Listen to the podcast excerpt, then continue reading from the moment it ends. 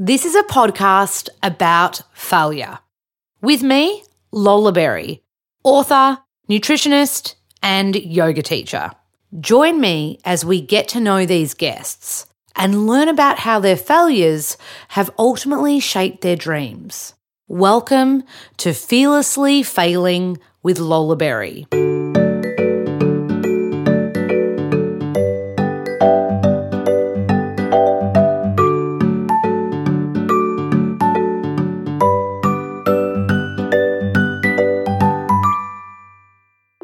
Hello, good morning, good afternoon, good evening, whatever time it is when you are listening to Fearlessly Failing. Today, I want to welcome to the podcast Ksenija Lukich. Now, we recorded this podcast back in lockdown. Boss and I were living in Torquay, and Ksenija was, I think, just out of Sydney lockdown. And she's an amazing TV presenter. She does all the red carpets, writes her own content, does her own hair and makeup and glam She's pretty unstoppable. But what really surprised me about this chat is that she was really open and vulnerable, not just about her career life, but also her personal life. So I think, like, no matter where you are in your life, uh, whether you're you know, more career focused or family focused, you'll probably get something from this because she really touches on both elements. And for any Jurassic Park nerds out there, get ready. She's got a wonderful celeb story about going onto the set of Jurassic Park in Hawaii. I don't want to give too much else away. Ksenija, thank you so much for sharing so much of yourself with me. I really, really love this long overdue chat and I can't wait to hang with you in real life and meet that Bambino. Hello and welcome to the pod, Ksenija Lukich. I just practiced my last name on you, so I'm praying I did it right. You did so good. It's so good to talk to you. I know. I feel like this is a little catch up. It is a little bit. It's been a while since we've caught up. It feels like I don't know. I just feel like this whole year has been a complete just whirlwind, right? Just whirlwind. I don't even know where I am anymore. It's like it feels like it's going really slow but really fast at the same time. And I reckon the last time that you and I would have seen each other, I reckon I can pinpoint it to the Mumm tent at the Spring Racing Carnival one Oaks Day. I reckon. Probably. Probably. Was there champagne right? involved? yes. it feels it feels it does feel really weird because you know I'm so and I'm sure you're the same. You're so used to being out and about and doing. And I mean, you guys are in Victoria too, yeah. so it's even more intense than you know. I'm in Sydney. We're very very fortunate, but it has been really strange to reshift my life where normally I'm being out and about every day, and now tracksuit pants are a lot more common. I'm wrapped. I'm wrapped that you're in your trackies. I'm in my yoga shorts, so don't you even worry for one second. I was like, I put a cute tee on, and then I put trackies on, and then I thought I'd get away with it. then when you got up to get your headphones, you're like, I'm wearing trackies, dude. This yeah. is good. We want you to be comfy. Now, I want to go back to before I knew you and before I consumed your all your amazing stuff you've done with E. Um, because I was like, oh, I wonder if she's what she's studied because you're such a natural TV presenter, journo, host. And it was so cool. So you've done a Bachelor of Arts, but then you've done post grad in journalism. Is that right? Yeah. And then from there, how do you jump from you kind of like earned your stripes, you've done your uni stuff. How do you go from that to then, you know, working and living and living this world where you're interviewing people on red carpets, you're going to premieres and li- living this kind of the dream life for a TV presenter? I mean, it was definitely a, a little bit of luck and a lot of hard work. Um, I mean, I was modeling full time uh, while doing a full time arts degree at Sydney wow. when I was 18. So I took one year off after school and modeled full time. Mm-hmm. And then after that year, I went back to uni um, and I did my arts degree. And then after I finished my arts degree, I was kind of dabbling in PR internships. I was working in production with um, a bunch of events companies producing fashion shows and um, lifestyle events and things like that. But I always really, really wanted to do presenting um, and entertainment reporting. And a opportunity came up with my agent. They said that E were mm-hmm. looking mm-hmm. for a Australian host, and I was like, uh, that's kind of the, goal. the dream. That yeah. would be incredible. Um, I auditioned. I think there was like two thousand applicants. I auditioned. I got to the top eight. I made the audition, and I actually got the gig. And this was before I did my journalism degree. I actually did my journalism degree after I got the E role. Because so, you were at E for what five years, like yeah, 2014 so, to 19. Yeah, so I was there for five years, and I I did the journalism degree after some after a little bit of time, and I just kind of went along with my bosses. Were like, you know, it would be really good to have that um, qualification behind me, yeah. and I totally agreed. I was like, I would love to do that. So they were really great in allowing me to go back to school. So I was mm. studying and also working full time with E so that I had that qualification of journalism behind me. And then I finished that. And then, yeah, so it kind of all happened a little bit together, but, and I'm jumping around a little no, bit. No, I love it. I love it. But when I, um, when I got the E role, I was so convinced that I wasn't going to get it. I was, I, I remember like after the audition, like lying in bed and my it was my then boyfriend Dan mm-hmm. was next to me and I was like I can't sleep. This is too much. I did I screwed up. Like I messed up. I didn't get it. I didn't get it. I screwed up. And um, I did screw up. I did screw up but they saw something and they went you know what? We really like her and we think that she's got something. And they gave me the opportunity. And from that minute I went I'm going to spend this next year because it was only a one year contract. I'm going to spend this next year proving that I deserve this. Wow. So it's only a one year contract, and you initially initially kept, and then, yeah. then you kept renewing it. So did it go from audition process? How long? Like, what was the bridge between audition process, getting it, and your first job? Uh, so I, I auditioned for it. It would have been like August or end of August, September, and then I got the gig in September. It was announced like the 24th of September, which is oh. kind of oh. funny timing. I know, um, right? It was announced in September, and then I think my first job was maybe my first interview with was with Giuliana Rancic because she announced me as the winner, and then I did like a little interview with her, and like that was like my first interview, and then I had yeah. like um I had Kelly Osbourne, then I had Angelina Jolie, like all within two months. And it was like one thing after another. And I, that was a real baptism of fire. Yeah, straight into the deep end, right? For sure. I mean, Angelina, I would have just been, and I've seen your list, mate. Like, mm-hmm. you have been mm-hmm. such a dream. I was saying this before I went to research because I didn't feel, sometimes I feel indulgent when I watch, um, like celebrity interviews and I'm like, oh, look, but I get so sucked in because I just love knowing the realness of someone that, you know, you see in a movie and whatnot.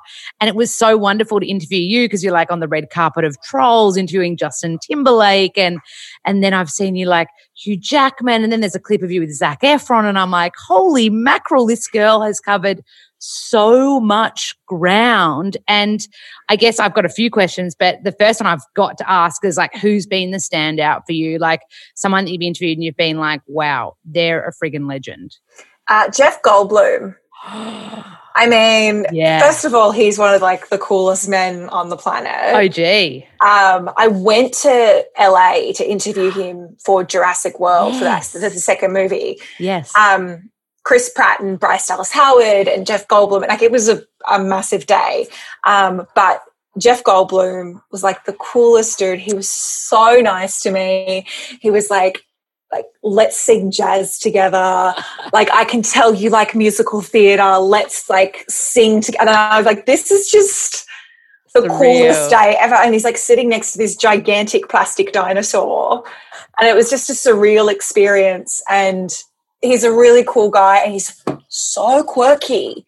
Yeah, and I love actors. I love for me, the best thing about doing an interview for me was being able to get something out of the person that wasn't the common answer. Yeah. You know, you know that classic um when um Lady Gaga did all those interviews after she did uh, Star is Born. Yeah. And she was she basically answered the question the same almost every single time. Yeah. You know, Bradley Cooper. The, there's there's a hundred people in the room, and if only one person sees you, that's like it was this running running gag, and that happens a lot with actors because they're doing press press tours Yeah. and they're doing dozens and dozens of interviews, hundreds of interviews if they're doing a global press tour, and they get asked the same questions over and over Mm. again.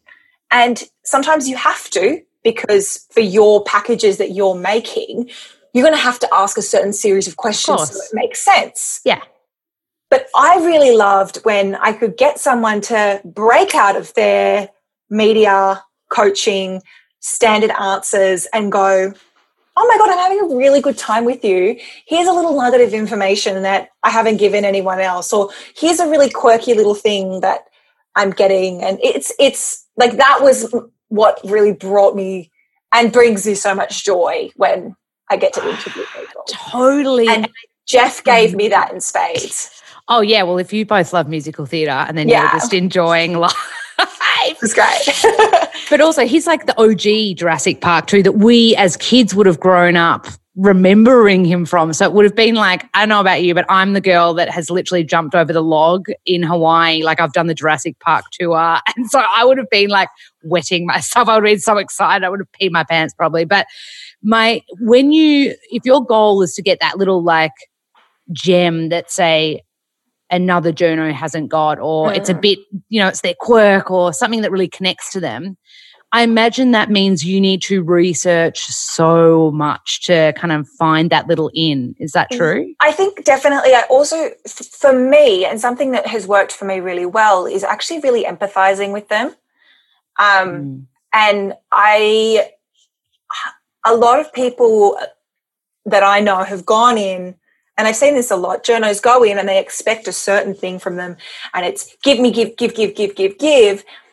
And I think if you remember that these people are actually they're tired, they've just been on a 16 hour flight.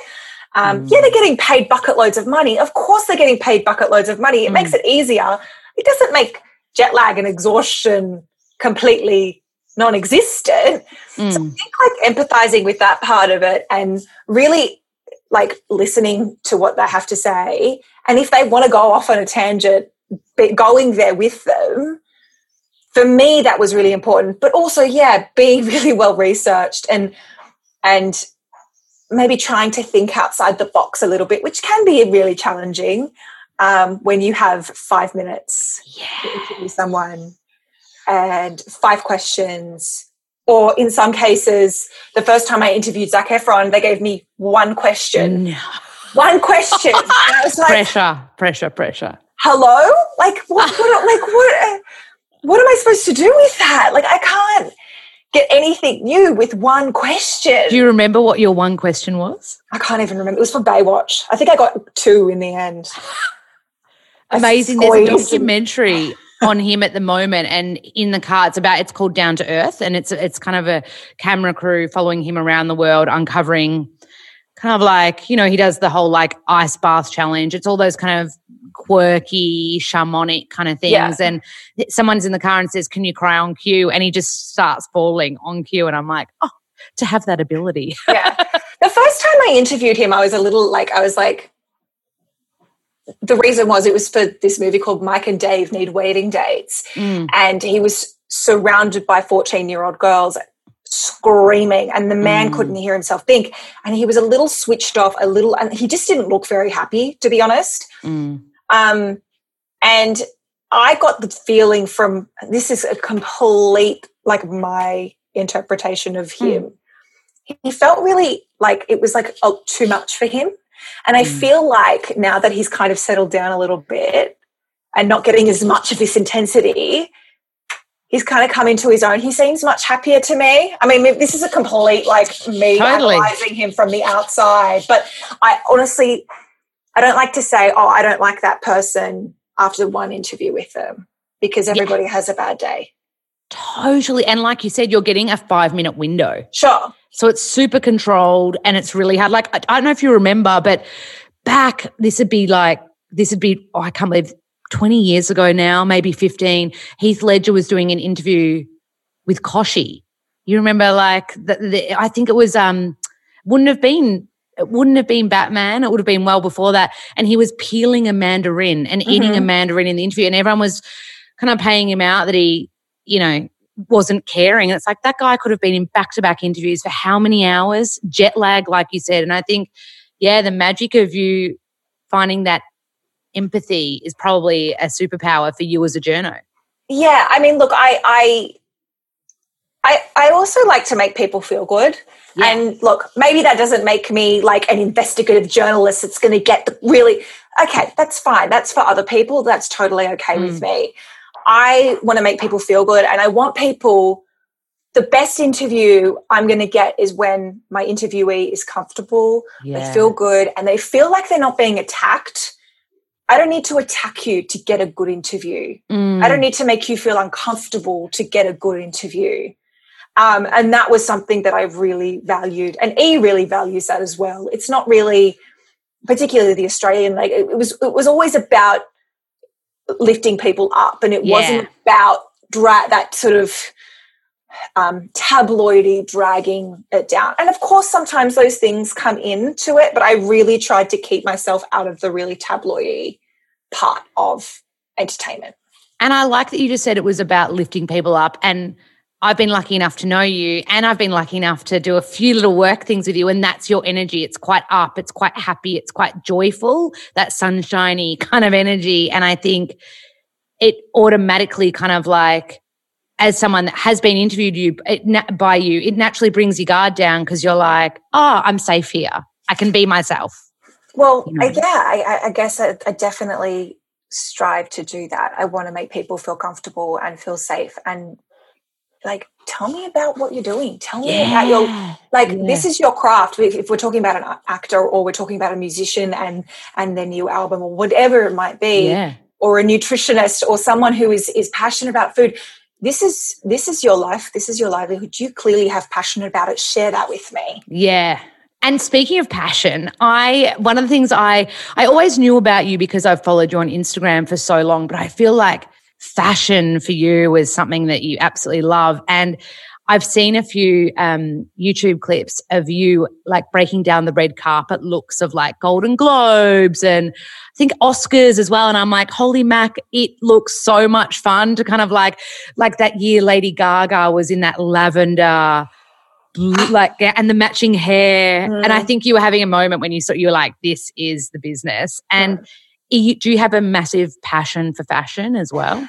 Look, I like I, I started my career in this of industry course. as a model, and you know I have a, such an incredible respect and admiration for designers mm. um, and and people within the industry. There's it's it's an art form, and say what you will about clothing, but clothing is telling you a piece of history, a piece of time. Like you can look at an outfit that Audrey Hepburn wore to mm. the Oscars, and that is a moment in time. That's the 1960s personified.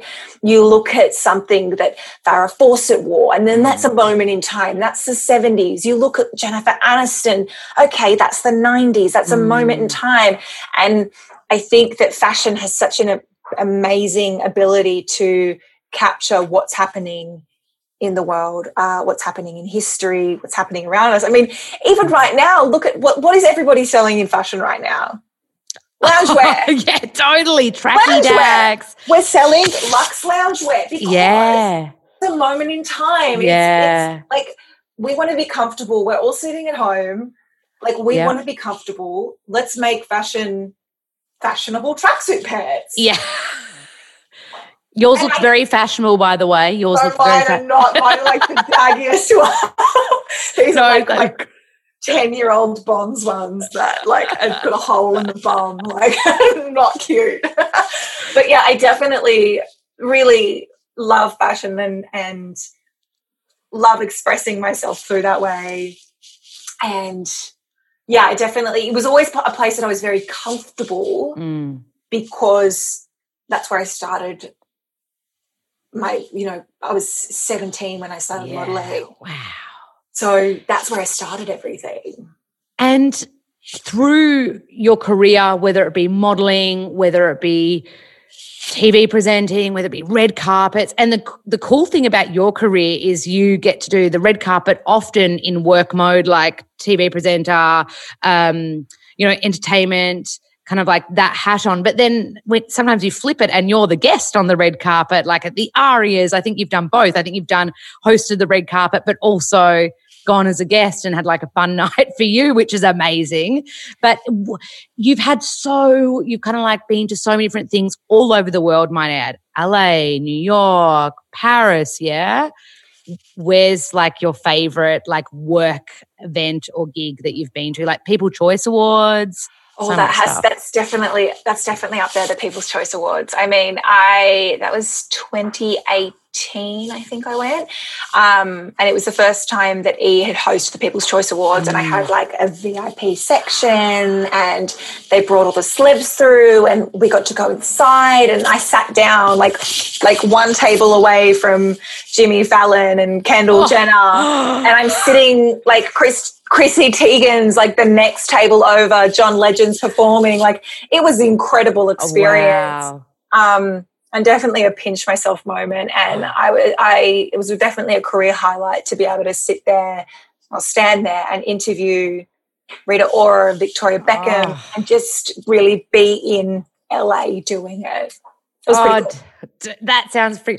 Jimmy Fallon is like my all time hero. So I would have just been like, I would have been speechless. And it sounds like you got to enjoy it in work mode, but then also actually soak it up as a consumer as well, like an yeah. attendee. Yeah, I did. Um, I sat next to Courtney Act. So Courtney was there um, as Courtney. Yep. And, you know, we sat next to each other and had an amazing night. And yeah, it was, it was a really good, a really, really good time that, that trip.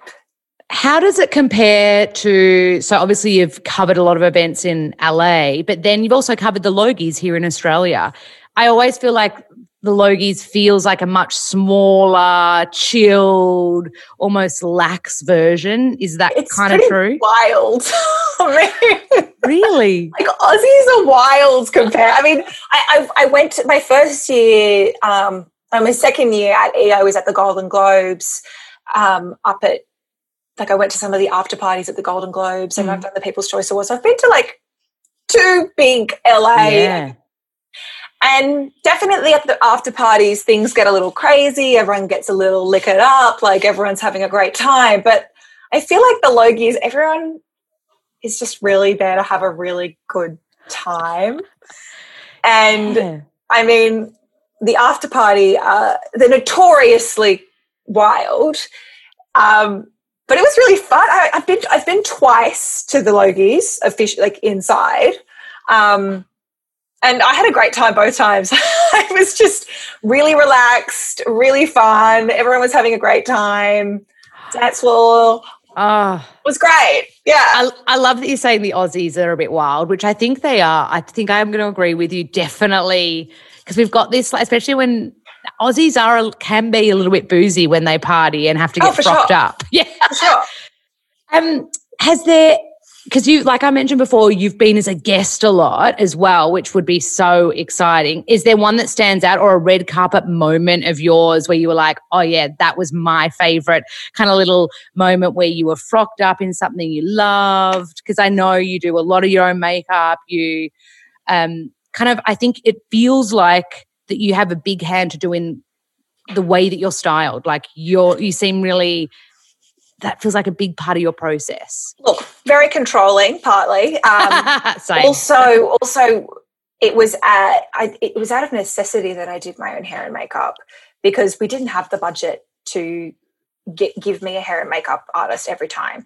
I still worked with them, um, particularly for those bigger events. I often would work with a hair and makeup artist. Mm. Um, because it's also just nice to have a little bit of extra help. But the day to day and a lot of my red carpets I was doing myself. In terms of like a moment that I really loved, um, can I say People's Choice Awards again? I mean, like I loved that dress. I wore this incredible Paolo Sebastian dress, and I really, I felt really like beautiful and really Hollywood, and I, I felt incredible that night. Like really, it felt really special.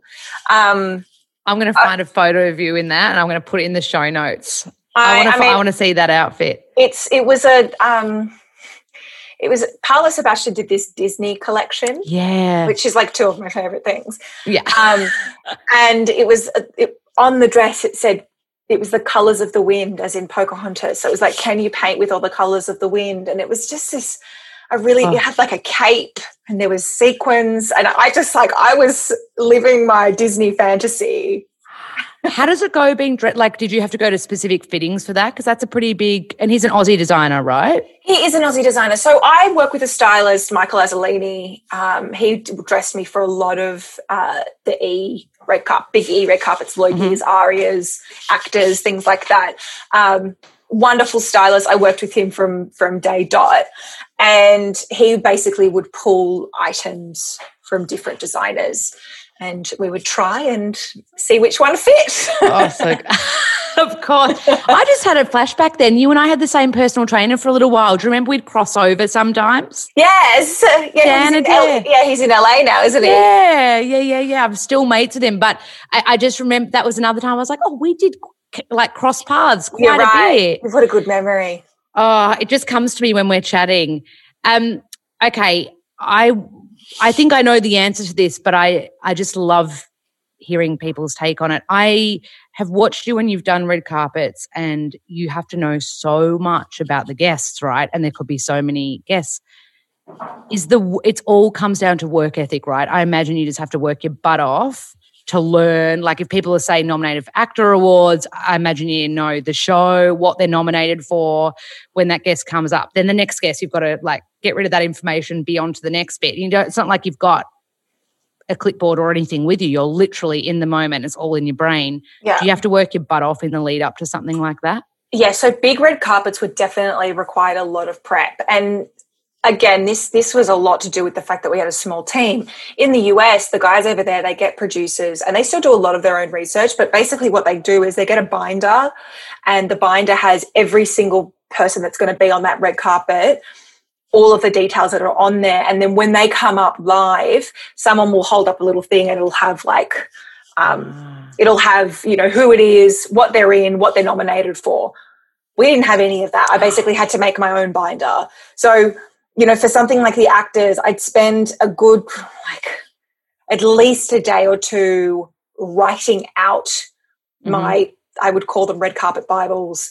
And then I'd have to basically really know it, learn it, work with it. Um, I would have a producer who would often, I often what I would do is I would print everything out on my little pieces of paper and I had just have like little dot point notes. Mm. So for example, I'd have Lola Berry and then I'd have what you're nominated for, a couple of key fun facts about you, um, and then maybe what's next for you, like if you've got a project coming up. Mm-hmm. And that's kind of what I would put in there. And then I see Lola Berry walking down the the red carpet. I quickly go, okay, show me Lola Berry. I look at it and go, okay, there's she's nominated for X, Y, Z.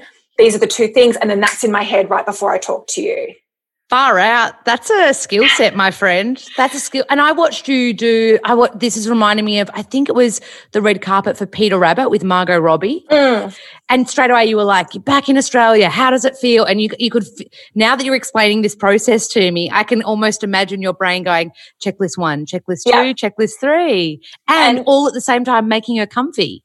Well, and it's it's also like so when you're doing red carpets with like big big celebrities like your Hugh Jackmans or your Margot Robbies or Chris Hems, whatever, mm. um, you get probably three questions.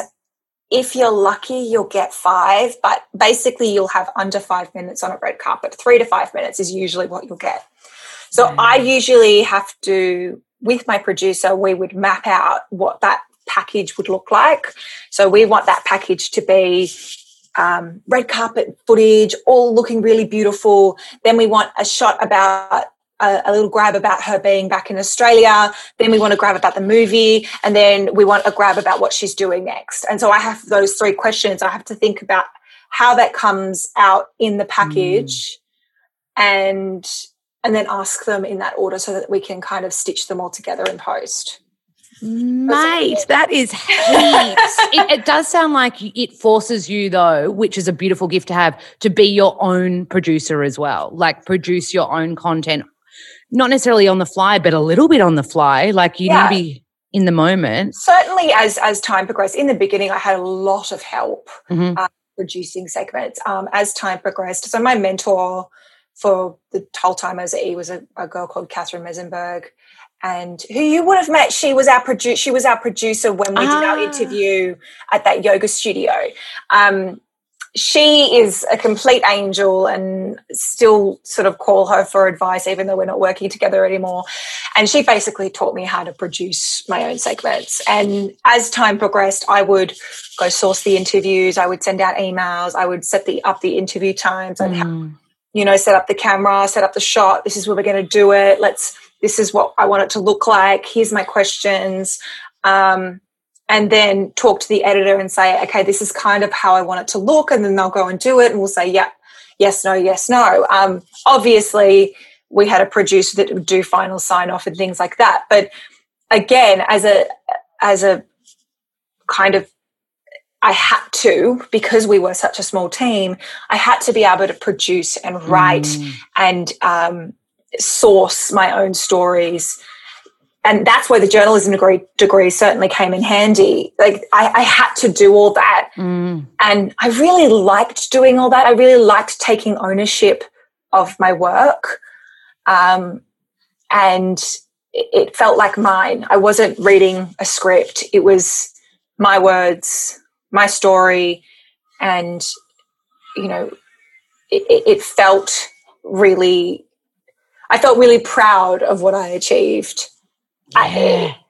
How uh, this might feel this feeling might feel like a long way away for you because you have done so much.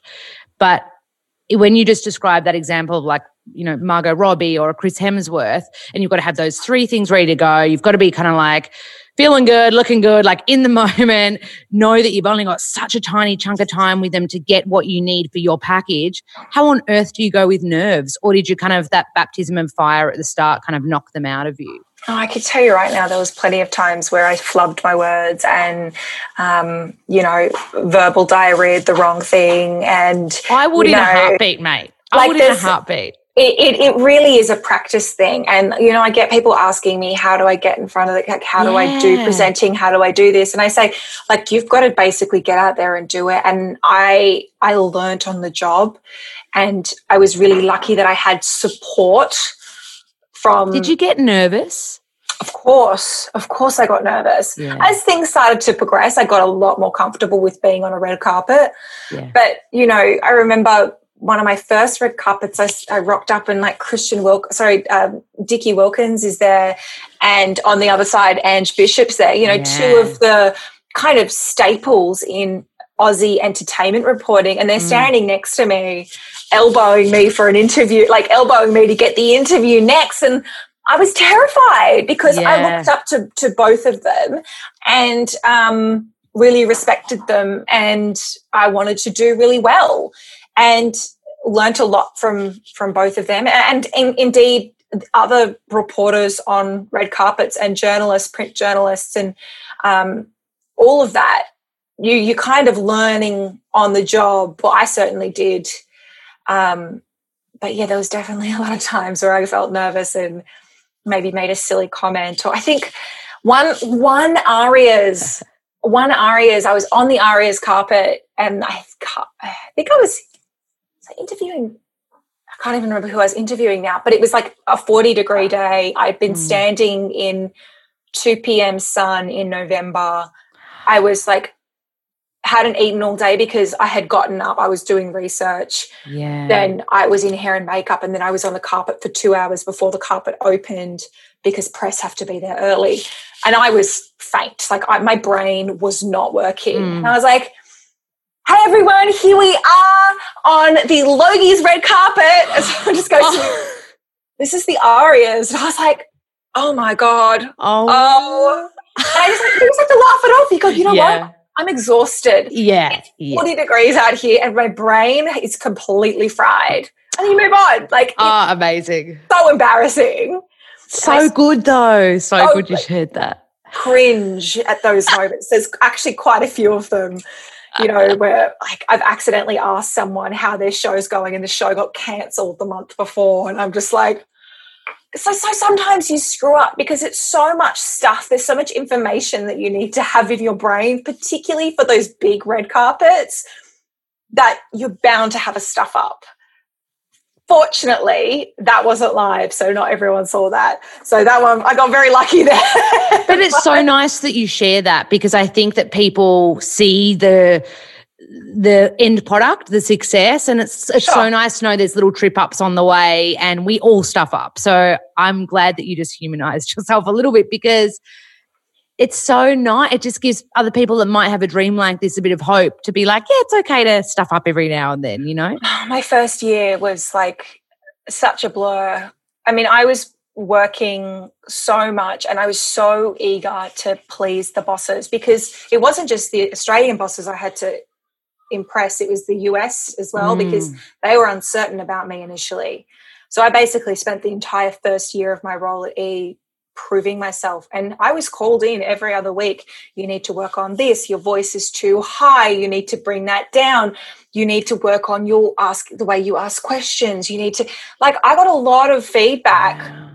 constantly. That's a young that age to be year. getting that kind of feedback too. Yeah, I mean I was I did voice coaching. I did voice coach. Um I had uh like media training, multiple like tests like i'd go sit, sit back and i'd watch myself and my producer would sit next to me and go see what you did there? We need to try and do it. Like ask your question like this. Like it was definitely a really and i got so i was working so much and i was so so amped up that like i think in that first year i had laryngitis a flu and then i got shingles because i oh, was wow. working so much and i was so just eager to please and, and do the right thing and get it right. So, I mean, that first year was absolutely a grind. Mm. And, you know, I wasn't sure if I was going to get a renewal. I, I was, it was like up in the air. It was like, you could get, you could get it. We'll see how you go. Um, Did you learn a lot though from that moment of like, yes, you exhausted yourself, but you it sounds like you also really stretched yourself and really like built and built on your skill set so that you would get to the end of that first year and go, you know what, I threw everything at that. And I did. I, am look. I'm really proud of myself for, for mm. what I did in that year because I worked my ass off and really was out to prove myself. And you know, at the end of the year, when you get the call and they say, yeah, we're going to renew your contract. We'd like you to stay on. If this is now a three year contract or a four year contract. Yeah, wow. So you've gotten past that first hurdle. Oh, and by the way, everyone in LA loves you now. Wow. And you go, okay. Yeah. Yeah. Really, yeah, yeah. you know, it was, it was worth it. And like, I really made it my, I, I took that job very, very personally and everything I did at that, at the network was I put every single piece of me into it and so much work into it because yeah. I loved it. Uh, that's why we do it though, right? Because we love it. Another part of your career is kind of like the emceeing of events, and you've done some incredible events with some incredible celebrities. I imagine it's kind of like you have to put a different hat on again for that, though, because obviously you need to know the content, but you've also got to make sure whatever or whoever you're launching or helping to launch. Say, was it, did you do something with the Kendall and Kylie collection? I did. I did. When they did uh, Forever New, they did a collaboration with them. So I hosted them at an event and then also out at Westfield in Parramatta, which was absolute oh, wow. chaos. Um, and then like I hosted uh, Drew Barrymore when yes. she came out here. She did Flower Beauty, and I hosted. Was she awesome? Oh my god, I love that woman. Yeah, she's very relatable, isn't she? She's a ray of light, a yeah. ray of light. Such a beautiful person. And then um, Gigi, you've had some time with Gigi as well. Yeah, Gigi, I just hosted an event with her for Gucci. Uh, sorry, not Gucci. Um, Guess. Um, I'm trying to think of the other so ones. is it a different skill set though? Because you're kind of like holding the space, you know Yeah, what I mean, for for, the sure. audience and You've got to make sure that the audience are engaged. And I mean, a lot of these times, I'm sure you know when you get an MC at an event, sometimes you kind of tune out and you're not really listening. So it's like about capturing an audience and making sure that they are paying attention. yeah. and you want your you want your talent to be really comfortable too because Yeah. that's the other thing and i think you touched on it uh, earlier like and you shared like the positive side of talent being quirky but sometimes there's talent that are prickly as well and you've got to then somehow manage that so that they soften Yeah, for sure. I mean, it's it's definitely I have been lucky. I haven't had too many people that I've been like, oh my God, that person was a Mm. nightmare to work with. Um, most of the people I've been able to get some kind of magic good little nugget or Mm. magic out of. And then, of course, there's times where I've done not in hosted events, I haven't had this happen, but junkets and stuff like that, where I've had not so great experiences with celebrities, probably because they were tired or they were bored or they were just over it, which I totally get. yeah I totally we're all get it. human yeah Totally get it. You've interviewed, like we said at the start, so I've got like a list here, and I'm like Miranda Kerr, Chris Hemsworth, Margot Robbie, Tom Cruise, Russell Crowe, Chris Pratt, Elle Macpherson, Nicole Kidman, Hugh Jackman, Victoria Beckham, Justin Timberlake. Like there is so Hailey Bieber. Like there's so so many, and I even feel weird asking this because you've done so much. Is there anybody that's like on your bucket list to be like, I'd love to interview them? Um, I think I feel like I've had a really good run. There's definitely um, some people that I would really still love to chat to. I mean, Oprah would be pretty cool. I mean, I know that that's probably No. quite I met her. Do you know I met her? Yeah, for, She's for about four special. seconds. Four seconds. But then sometimes, like, and then you think about like someone like Beyonce, but then I'm like, you know Mm. what? I don't want to ruin that. I like the the glistle, the, the nice shiny lens over Beyonce. I don't need to meet Beyonce. We could just keep her as like up above everybody else.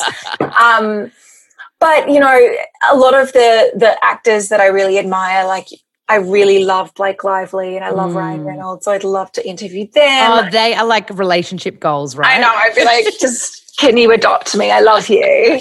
Um, you know, Chrissy Teigen, I love. I think she's really Mm. fun. Um, I mean, yeah, there's still definitely people that I I would love to love to talk to.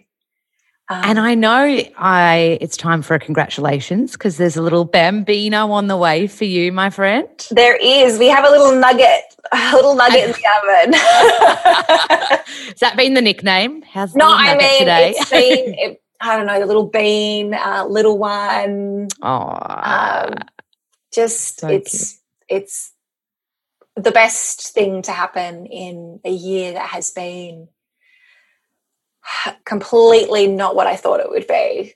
totally. And you mentioned in your post when you announced on Instagram that it's been quite a long journey to get to. It has. pregnant. It has. It took us almost two years Mm. um, to have the bub.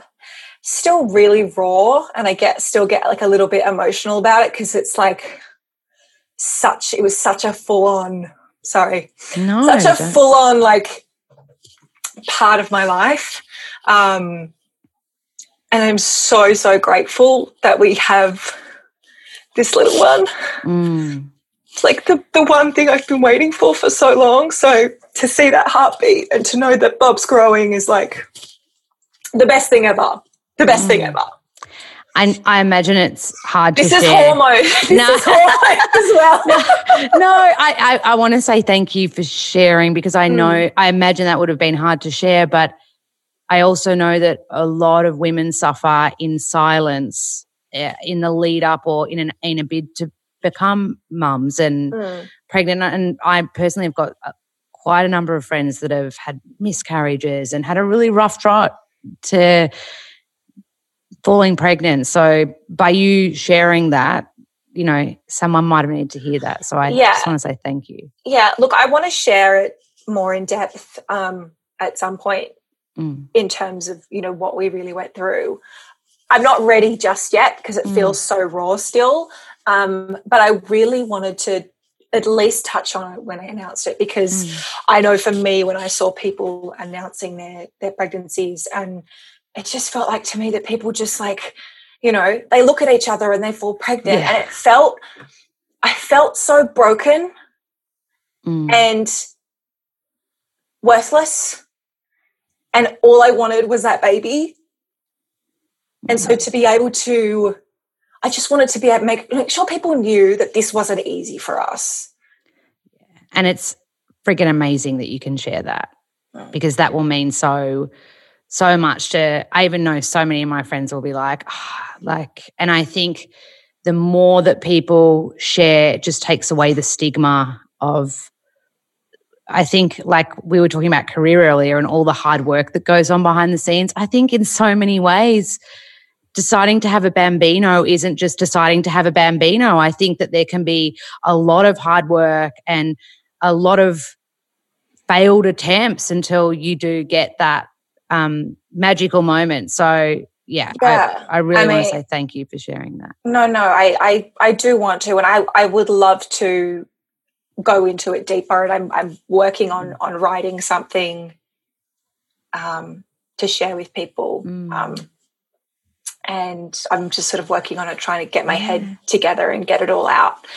But it's it was it was full on. It was mm. full on. That's like the, the the it was heartbreaking. It was up. It was down. Like um, it was a perpetual cycle of hope and heartache. Mm. And I don't wish it on anybody, but it happens a lot Mm. And whether you're, you know, trying for a year, five years, 10 years, whatever it is, it's, it's a lot, it's a very emotional journey um, for women and men, any couple that is trying to, to have a family. Um, but yeah, so I'm, I'm so grateful. I really am. Like, we're uh, over the moon at the moment. And to be able to share that news over the weekend was um, pretty special. Yeah. And soak it up, my friend. Soak up uh, all the magic that comes. I know. know. Well, I'm like finally starting to get over the nausea. Like, yeah. I'm still exhausted and extremely emotional.